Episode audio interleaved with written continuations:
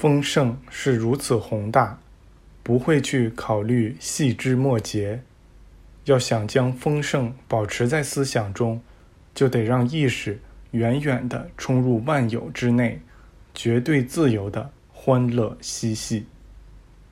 然而，不要把这种自由当成是放纵，因为我们要对自己的一切思想和行为负责。我们的意识不会在瞬间就达到那种自由度，最后残余的限制会突然出现来将其打断。但是，应该为那荣耀的事做好准备。这准备是在内部。在最微小的细节中进行的，就如同一朵花的每个花瓣都在花蕾内部达到所有细节上的完美一般。当这完美被达成时，花蕾便让萼片组成的壳裂开，于是那朵花就绽放出它的美丽了。同样的，人们也得先打破自私的壳。然后才能充分成长起来。上帝的法则永远都一样，现在是这样，始终都是这样。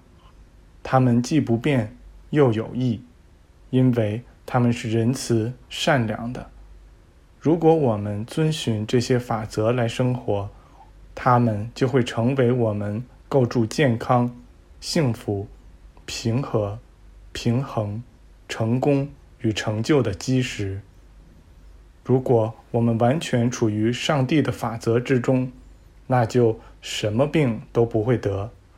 我们不需要被治愈，我们从头到脚，直到指甲尖儿，都会是健康的。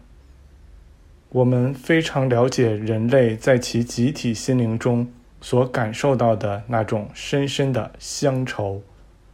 除了清晰的知晓。和意识到我们的天赋，上帝，什么都治不好这种思乡病。在人类的灵魂中，没有比了解上帝更强烈、持久的愿望了。真正的了解上帝，这便是永生。我们看到人们不停地东奔西跑，希望通过完成某种事业来获得平静。或者希望通过占有某件必定不能持久的物品来获得安宁。我们看到他们追求这些目标，并且达到了，然而却并不满足。一些人自以为需要土地和房屋，另一些人自以为需要一大笔财富，还有些人自以为需要一个伟大的信仰。我们有幸知道，人类在其自身之中拥有这一切东西。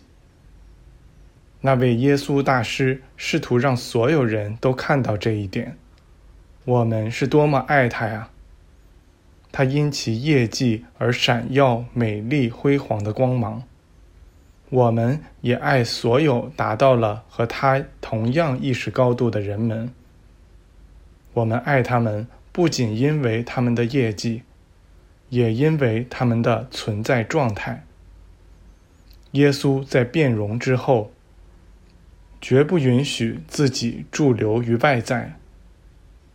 他将所有思想都保持在他之所事的中心，而他之所事便是基督，是那中心的火花，是我们所有人之中的上帝。是今天活在我们自身之中的上帝。耶稣使基督放出光辉，以便将其完美状态展现出来。而这完美的基督是超出人的血肉之躯，超越肉身之外的。他就这样完成了他所有的伟大业绩，并非因为他与你们有什么不同。他的那些能力并不比你们今天的能力更大。不要以为我们只能充当上帝的仆人，不要把耶稣看作是那样一个上帝的儿子。天赋在每个孩子中都植入了同样的神性火花。不过，耶稣通过自己的努力，使他那神性火花变成了更明亮的火焰，以便与他自身之中的上帝保持有意识的沟通。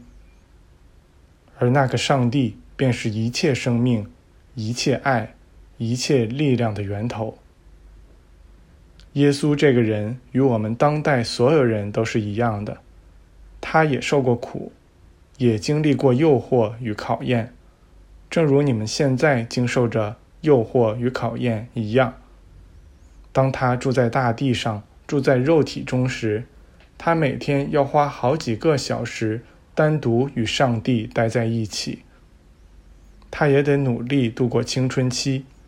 就像我们和今天的你们要努力度过自己的青春期一样，每个人都得战胜物质、肉欲、怀疑和恐惧，以便达到那内部圣体存在的完美意识，以便能认出我们自身之中的天赋，认出耶稣将自己所有业绩都归功于他的那位天赋。